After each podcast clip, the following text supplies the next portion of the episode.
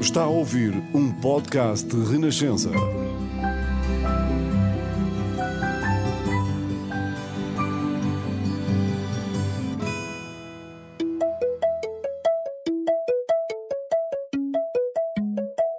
Bolsa de Futuro.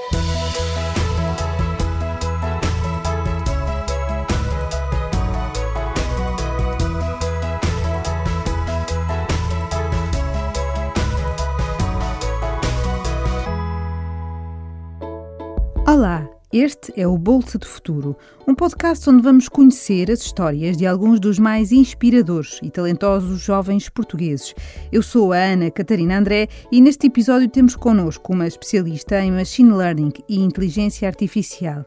Trabalha na Google, em Silicon Valley, nos Estados Unidos, um dos principais centros de inovação mundial, nasceu e cresceu num entroncamento, licenciou-se em Ciências Farmacêuticas. Esteve oito meses a trabalhar em Portugal, mas desiludiu-se com o mercado de trabalho nacional e decidiu emigrar, primeiro para a Holanda, onde trabalhou quatro anos na Federação Internacional dos Farmacêuticos, passou depois por Espanha, onde fez o MBA, e daí seguiu para os Estados Unidos, onde agora vive e trabalha. Aos 33 anos, Joana Carrasqueira é responsável pela introdução de novos produtos de machine learning da Google em novos mercados.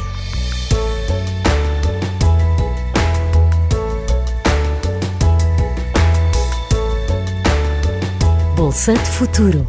Olá, Joana. Muito obrigada por aceitar o convite para estar connosco. Muito obrigada e eu. Como é que numa carreira com cerca de 10 anos, como é o caso da tua, se passa da área farmacêutica para a área da inteligência artificial e do machine learning com este grau já de especialização e de profundidade? Com muita curiosidade. Eu sempre tive curiosidade para resolver problemas em grande escala que afetassem a humanidade uh, e nos ajudasse a resolver os problemas do futuro. E foi assim que eu passei da, das ciências farmacêuticas, da parte da ciência, a curiosidade de conhecer e descobrir novos medicamentos, novas moléculas, e essa curiosidade foi transferida para o machine learning, para a inteligência artificial, simplesmente porque é uma tecnologia que funciona de forma semelhante ao cérebro humano quer replicar a forma como o humano pensa e, como tal, senti muita curiosidade e foi por isso que, a seguir ao MBA, uh, decidi aprofundar o meu conhecimento nesta área.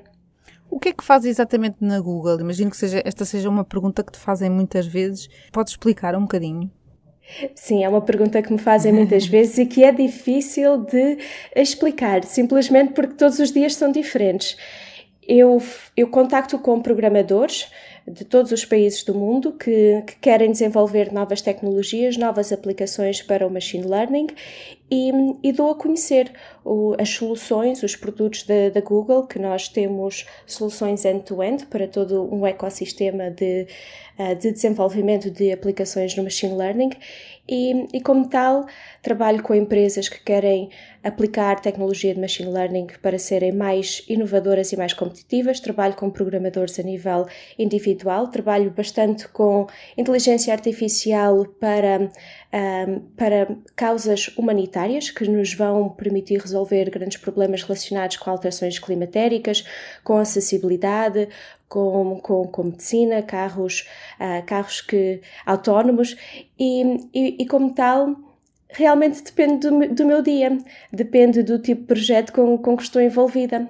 Trabalho também com muitas universidades que querem desenvolver cursos na área do Machine Learning e Inteligência Artificial, que querem trazer esta tecnologia e inovação às mais variadas áreas e, e como tal, sou assim uma espécie de evangelista ou embaixadora da, da tecnologia para empresas, indivíduos e para a população de forma geral. Explicar o que é o machine learning, como pode ser utilizado em favor do humano, porque a tecnologia está aqui para servir o humano, e, e realmente uh, dar resposta às mais variadas questões sobre a tecnologia. Mas também na área da inovação, ou seja, há uma parte do teu trabalho que é dedicada a criar novas soluções. Sim, exatamente. Criar novas soluções, criar novas aplicações e criar os projetos piloto para realmente vermos como é que a tecnologia funciona, qual é a aplicação e depois demonstrar estes exemplos a pessoas e empresas como os podem utilizar no seu dia a dia. Por exemplo, a semana passada nós lançámos uma nova demo em que desenvolvemos um, um, programa, uma aplicação, por assim dizer, uh, que utiliza reconhecimento facial para movimentar os personagens de, de, jogos de computador para quem está a jogar. E então é, é, muito engraçado ver como é que o sistema de inteligência artificial reconhece pontos específicos no rosto das pessoas, a distância entre os olhos, entre o nariz, tudo isso, e como é que se adapta a cada um, porque todos somos diferentes, todos temos características diferentes, e como é que isso permite melhorar a experiência experiência de um, de um jogo de, de computador, de, de, um, de um gamer, por exemplo. Considerando todas essas aplicações, que podem ser eh, desde as tarefas mais rotineiras do nosso dia a dia, até questões eh, mais relacionadas com as empresas, enfim. Quais são as questões com que mais gostas de trabalhar, no fundo, que, que te suscitam mais curiosidade e entusiasmo para tentar uh, resolver e implementar? Para mim, tudo o que esteja relacionado com produtividade é algo que, que acho que tem sempre um grande impacto para muitas pessoas. Por exemplo, trazer novos sistemas que nos ajudem um, a tirar notas durante uma, uma, reunião de trabalho e que façam essa transcrição em tempo real e que depois da, da transcrição eu possa ter um sistema de inteligência artificial que envia diretamente um e-mail para as, para as pessoas que, que tem que ser feito um follow-up após a reunião, que me faz o agendamento da próxima reunião, que vai ler toda a transcrição da reunião, perceber quais são os action items que têm que ser feitos após aquela reunião e realmente executá-los, acho que é algo que é muito benéfico e que todos nós no, no, dia a dia podemos beneficiar deste tipo de assistentes virtuais, uma vez que nos poupa bastante tempo, trabalho em tarefas mais rotineiras, deixando-nos ter mais tempo para realmente sermos criativos, para sermos mais estratégicos e para, para realmente uh, acrescentarmos mais valor à empresa no nosso dia a dia, focando-nos exatamente no que vai afetar o bottom line da empresa e menos nestas tarefas que nos deixam simplesmente ocupados. Tudo o que é relacionado com a produtividade é algo que tenho bastante interesse, mas claro que também uh, tudo o que está relacionado com AI for Social Good, inteligência artificial com o impacto social a grande escala. Tivemos alguns projetos que nos ajudaram a fazer o mapeamento da barreira de coral na Austrália para perceber porque é que o coral estava a morrer e graças ao machine learning conseguimos perceber as causas e revertê-las e essas lições são, são aplicáveis a todos os tipos de coral no mundo inteiro, na Indonésia, nas Filipinas e com isso conseguimos resolver grandes problemas a uma escala mundial e realmente é, é muito entusiasmante pertencer a este tipo de projetos. Sim, e já agora, e pegando nesse, falando justamente desse projeto dos corais, pode explicar um bocadinho como é que foram identificando esses problemas e depois as soluções para resolver e depois a implementação depois a uma escala mais global. Como é que isso se faz?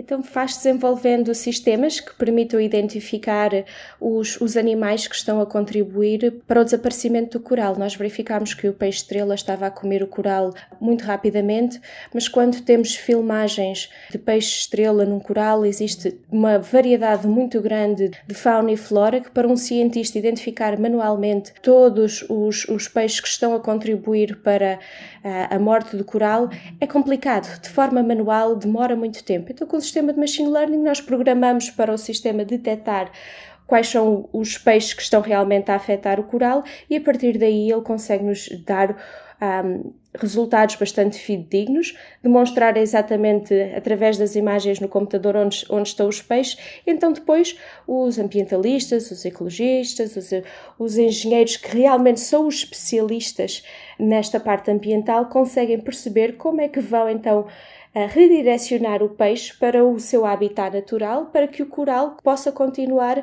a crescer de forma saudável e conseguem então realmente compreender quais são as espécies que, podem ser salvas, quais são as espécies que têm que ser uh, movidas para, para, para outros espaços, quais são as espécies que têm que ser preservadas exatamente no local onde estão. Fizemos também outro estudo piloto na Austrália. A Austrália é muito interessante trabalhar porque tem fauna e flora muito característica, então uhum. acaba por ser muito, muito, muito rico em, em termos de, de, de imagens. E também estão muito avançados ao nível da conservação fizemos outro projeto para detectar animais que estavam em vias de extinção após os grandes fogos na Austrália em 2020, 2021. Uhum. E com a ajuda do machine learning, deixámos algumas câmaras nas florestas e, e, conseguimos detectar exatamente onde estão os animais, quando, quando estão, quantos são e conseguimos fazer esta contagem de forma muito mais rápida. Percebemos quantos koalas é que ainda existiam, uh, se estavam a crescer de forma natural no seu ambiente e toda esta informação que nós depois damos aos especialistas da área realmente ajuda a, a, a fazer grandes trabalhos de conservação natural. Quais são as grandes eh, questões que as empresas hoje procuram numa empresa como a Google? Consegues identificar duas ou três áreas que sejam neste momento mais prementes para as grandes empresas mundiais? Para as grandes empresas é realmente resolver problemas ao nível da produtividade, como fazer a automação de sistemas e, e agilizar a tomada de decisões baseadas em dados providenciados pelo machine learning, portanto, uh, quais foram, uh, quais são as tendências na, nas vendas, como é que nós podemos fazer uma análise retrospectiva de uh, campanhas de marketing, de, de, de vendas, de modelos de, de, de, produto, de serviços e depois com essa informação pedir ao sistema que nos dê uma análise preditiva de como é que as vendas, as campanhas de marketing vão ter uma performance no futuro. Portanto, uh, permite às empresas antecipar por assim dizer, tomadas de decisões em vez de reagirem uh, de forma imediata ao mercado. Uh, é, uma das, é uma das maiores áreas. E depois, uh, em termos de indivíduos, por assim dizer, da, da, da, população geral, normalmente estão mais relacionadas, as questões estão mais relacionadas com o emprego. Quais são as áreas que o machine learning vai, vai realmente ajudar a desenvolver mais, mas quais são as áreas onde mais pessoas também poderão potencialmente uh, ver o seu emprego reduzido porque se tornam redundantes devido à inteligência artificial. Quais são as áreas que podem estar, no fundo, resguardadas dessa substituição?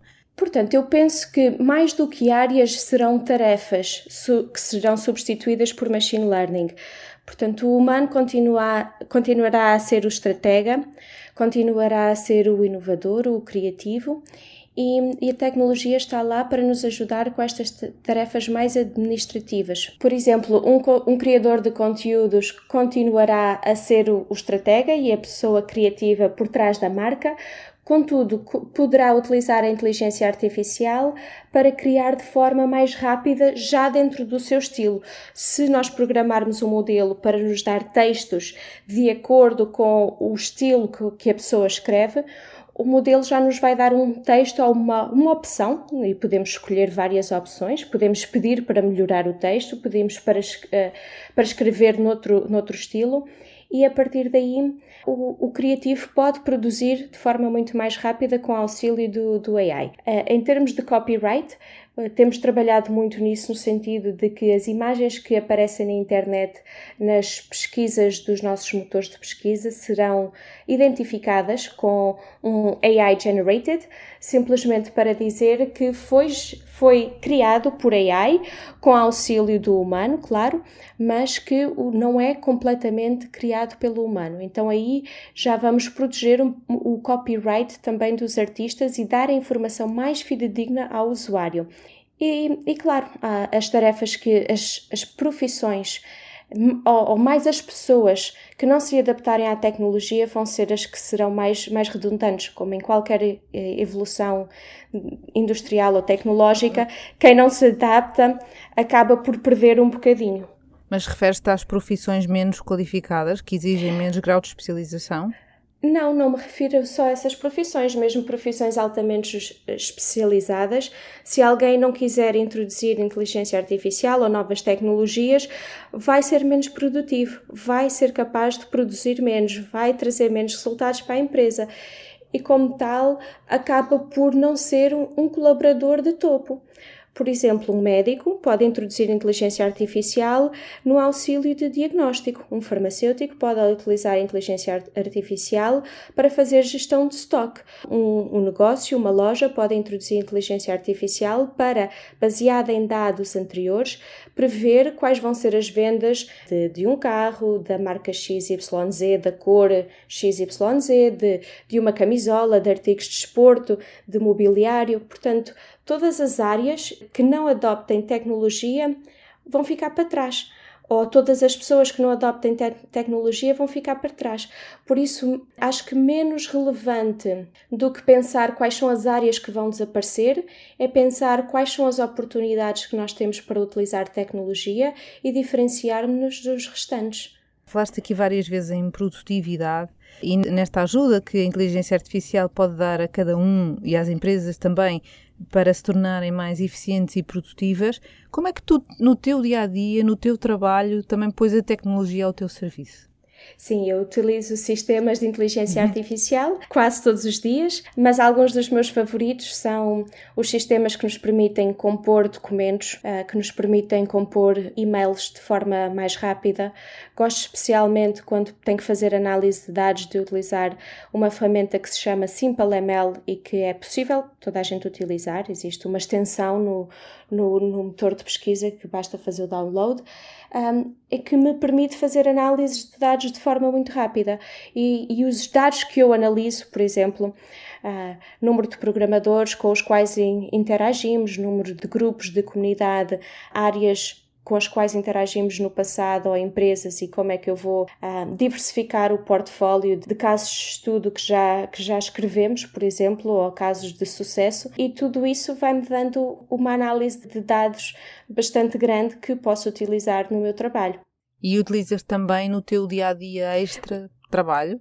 Sim, também no meu dia a dia extra de trabalho tanto os, os, sistemas como as assistentes, a Siri, o Google, a Alexa, uso de forma constante. Tenho a, a minha casa com smart home, tudo, tudo interligado com inteligência artificial, com, com reconhecimento de, de voz, reconhecimento facial e, e simplesmente acaba por ser fácil de, de viver, fácil de, de, de fazer tudo uh, de forma mais, mais rápida, de, de ligar o carro antes de, de entrar para o carro, de já ter uh, as máquinas a funcionar em casa quando, quando eu chego à minha, à minha casa. Portanto, é o que eu digo, a inteligência artificial dá-me tempo, dá-me agilidade para, para fazer aquilo que eu, que eu gosto mais e, e agilizar uh, aquilo que eu gosto menos.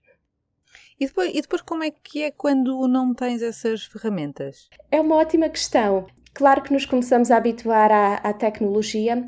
Não digo que, que, que estou dependente da, da, tecnologia, mas gosto da, da, facilidade com, com que eu posso utilizar no meu dia a dia.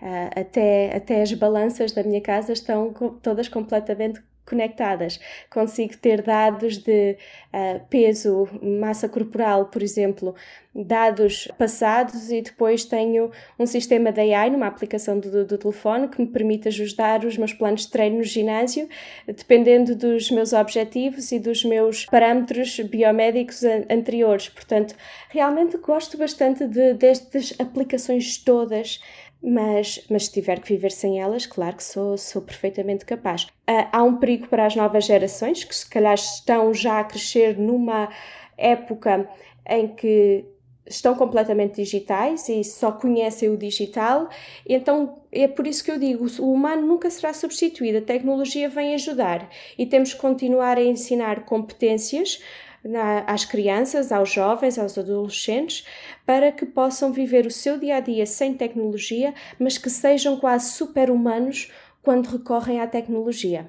Então aí o sistema de educação tem que se transformar, porque tem que, eh, tem que ensinar os alunos a aprender, a utilizar informação, a gerir informação e não só a memorizar. Memorizar acaba por ter um papel secundário, porque nós precisamos é de perceber como utilizar os sistemas tecnológicos e ensinar para competências, não ensinar para a memorização de conteúdos. Até que ponto é que temos que a tecnologia nos possa desumanizar? É uma ótima questão. E eu penso que desumanizar não, não será propriamente o, o, o risco. eu sinto muitas vezes é ficamos muito dependentes da, da, tecnologia, muito dependentes da comodidade que a tecnologia traz ao nosso dia a dia, e é por isso que eu dizia que nós temos que mudar a forma de ensinar, os sistemas educacionais têm que evoluir um bocadinho, porque nós temos que ensinar competências.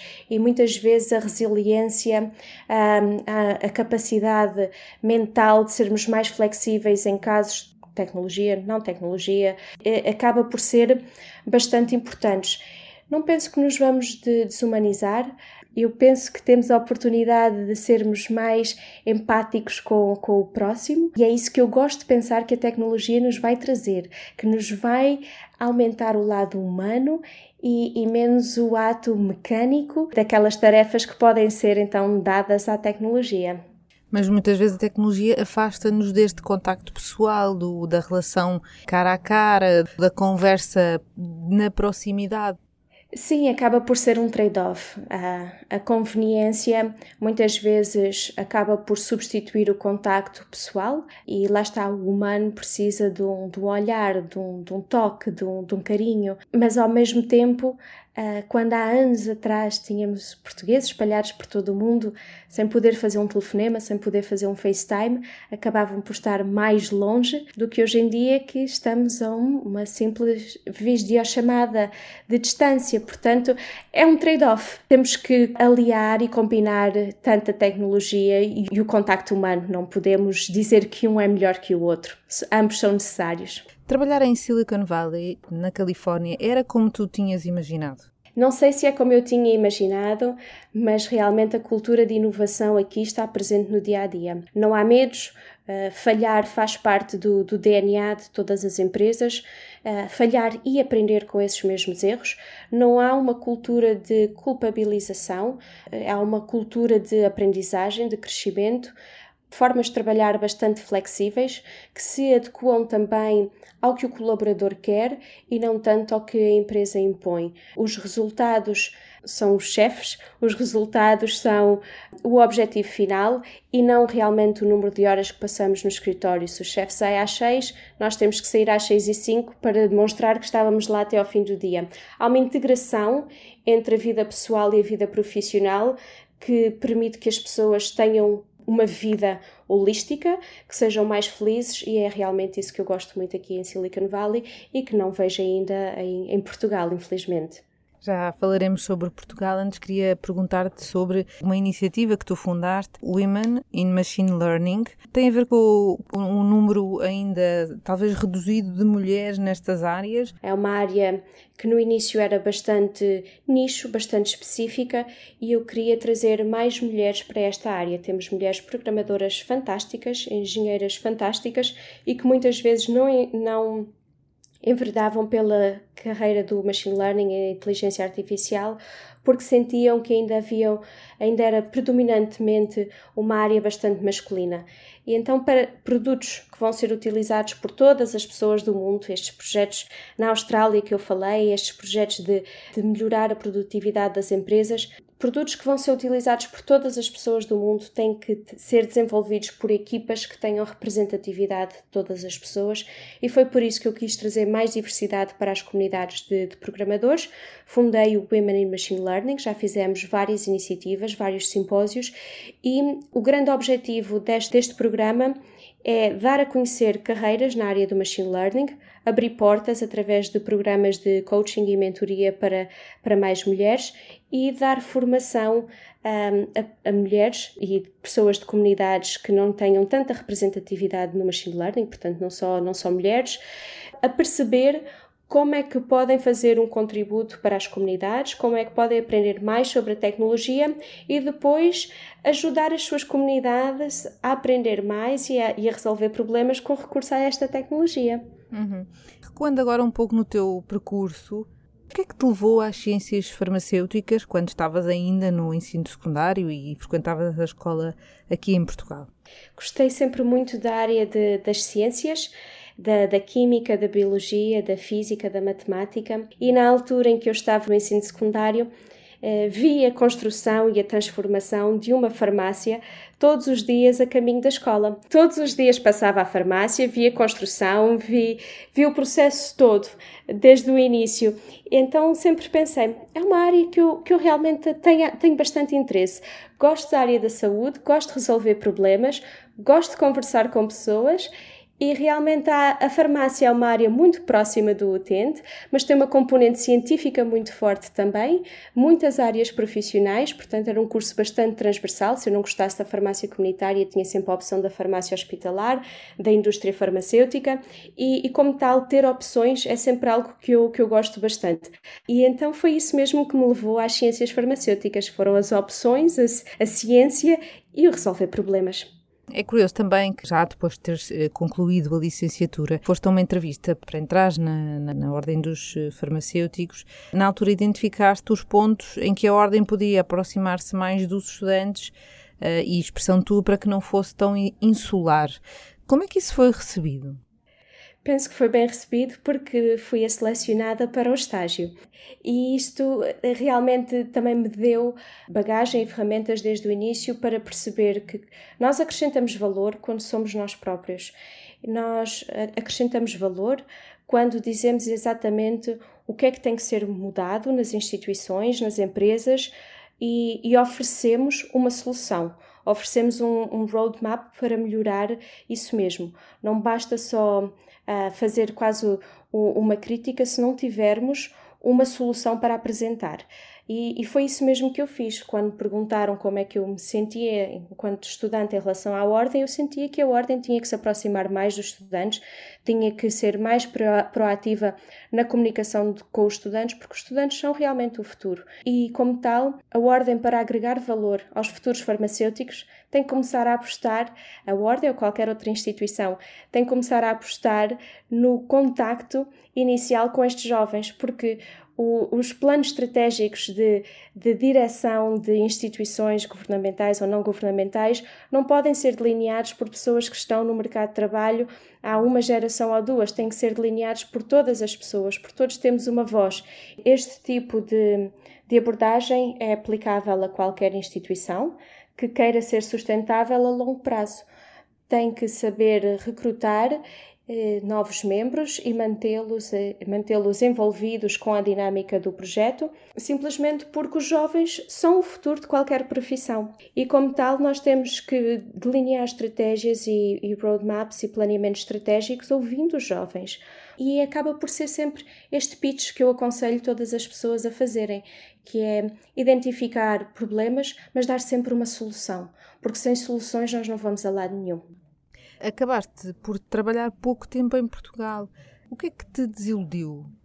Eu, eu não sei se, se foi uma desilusão, mas eu sempre tive um bichinho do internacional, pertencia a muitas associações de estudantes internacionais enquanto fiz o meu curso e depois disso surgiu a oportunidade de ir para a Federação Mundial de Farmacêuticos na Holanda. A partir daí foi uma, uma mudança de país, uma nova aventura e gostei muito.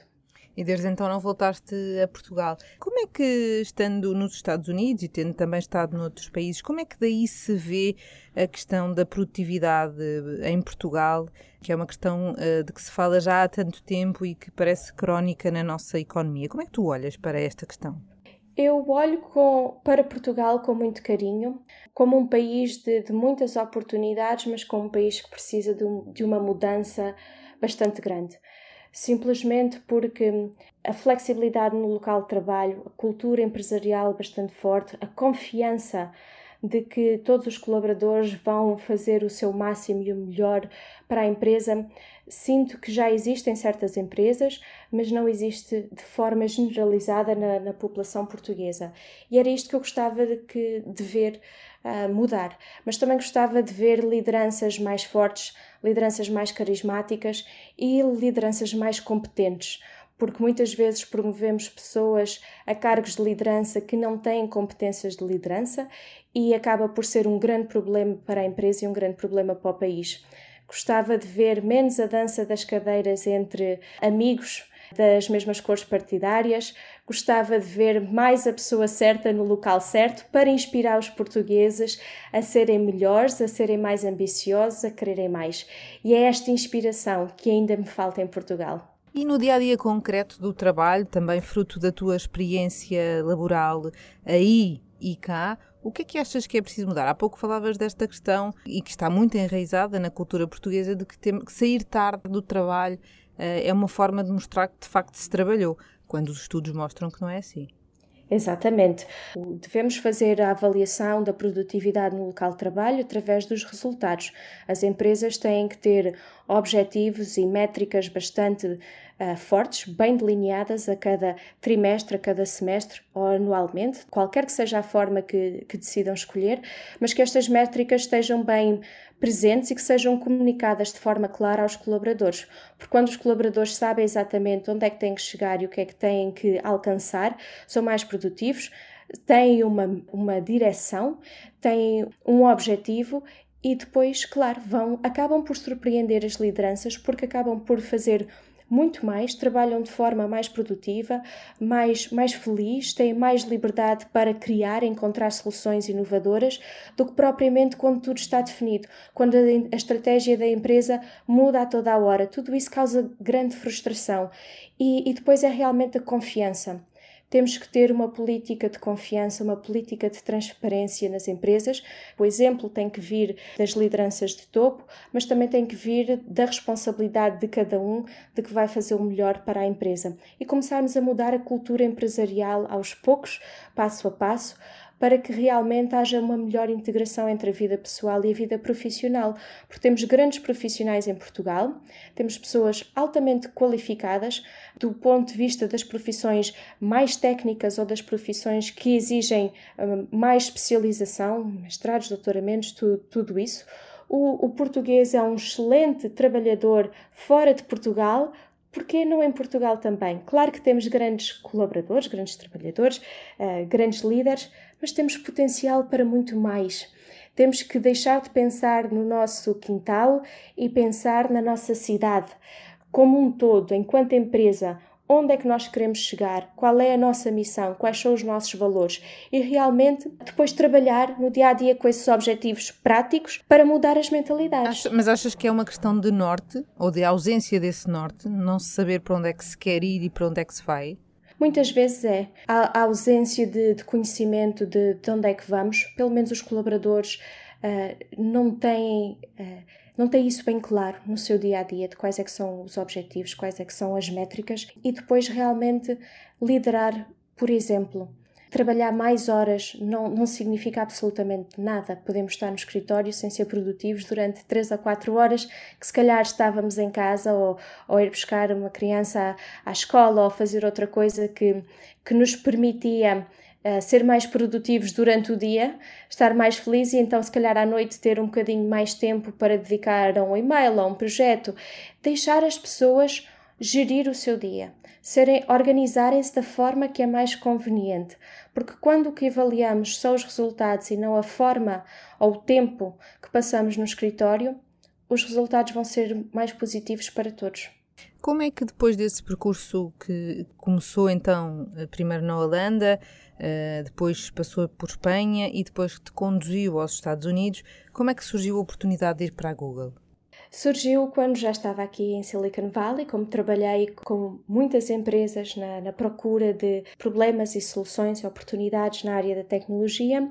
Uh, começou, trabalhei com muitas startups, muitas empresas uh, de indústrias já, já mais maduras e com muitas empresas de capital de risco que faziam investimento em startups. Então, todo, em todo este ecossistema de inovação, tive curiosidade de, de me especializar mais no, numa, numa área da tecnologia. A inteligência artificial como eu dizia há pouco, como é mais semelhante ao funcionamento do, do humano e do cérebro humano, eh, foi uma das que mais me interessou na altura. Era também uma das que tinha mais saídas profissionais e, e como tal, surgiu a oportunidade de, de ir para a Google, candidatei-me, e então temos um processo longo de, de recrutamento, Após esse processo longo, vim então para, para a Google, estou muito satisfeita, realmente gosto muito de trabalhar aqui. A experiência e a cultura empresarial é, é, semelhante e tem que ser replicável em vários, em todos os países do mundo onde a Google opera, mas aqui, sendo Silicon Valley, sendo a sede mundial, tem, para mim, tem, tem um, um gostinho muito especial. De que maneira é que sentes que aí se vai desenhando o futuro da humanidade? Sinto que, que, que, acontece através da, das conversas. Existem muitas meetups, existe muita cultura de uh, vamos tomar um café, vamos falar 15 minutos sobre quais são os grandes problemas da humanidade. Aqui tudo é fácil. Também há muito investimento, há muitas empresas de capital de risco e, como tal, é fácil fazer um pitch de uma ideia, ter investimento, uh, fazer um projeto piloto para ver se funciona ou não. E, como eu dizia, uh, errar estar completamente no DNA de, de, Silicon Valley. Então eu acho que são estes os ingredientes que se juntaram todos no, numa região que atrai uh, mentes brilhantes de todo o mundo para ter realmente este tipo de conversas através de, de, de fóruns de discussão. Há sempre alguém interessado em fazer mais e melhor e é por isso que é tão inspirador trabalhar aqui. Lembra-me uma conversa que tive agora há pouco tempo em que falava sobre o agendamento de reuniões. As minhas reuniões são sempre 30 minutos, uma hora no máximo, muito focadas no, no que foi feito, no que precisa de ser feito, tudo bastante rápido, muito focado nos dados, dando pouco espaço para opiniões que não sejam uh, fundadas com, com dados concretos. E então falava com, com uma amiga quantas vezes em, em Portugal e às vezes noutros países nós agendamos uma reunião para tomar uma decisão eh, relativamente à reunião anterior. E isso é algo que eu não vejo aqui. Aqui tomamos decisões, continuamos para a frente. Se foi a decisão certa, ótimo. Se foi a decisão errada, para a próxima vamos melhorar. Mas é esta, esta forma pragmática de trabalhar que eu realmente gosto muito e gostava de levar esta mentalidade ao maior número de pessoas possível. Ponderas voltar a Portugal alguma vez ou gostavas de voltar a Portugal? É uma questão que, que me é perguntada muitas vezes e que, na qual penso também muitas vezes e com muito carinho. Adoro Portugal, adoro o nosso país, o clima, a cultura, a comida. Portugal é um sítio fantástico para viver, não ainda para trabalhar, é o que eu sinto. E, e depois de ter tido estas experiências, fica mais complicado conseguir voltar a Portugal. Não sei quando é que vou voltar a, a, a, trabalhar em Portugal, não sei se irá acontecer, mas gostava de continuar a ajudar empresas portuguesas neste momento a inovar, a resolver problemas, a mudar a sua a cultura empresarial, mas sinceramente voltar a trabalhar em Portugal ainda não sei. Obrigada, Joana, obrigada por esta conversa. Muito obrigada pelo convite, foi um prazer. Bolsa de Futuro.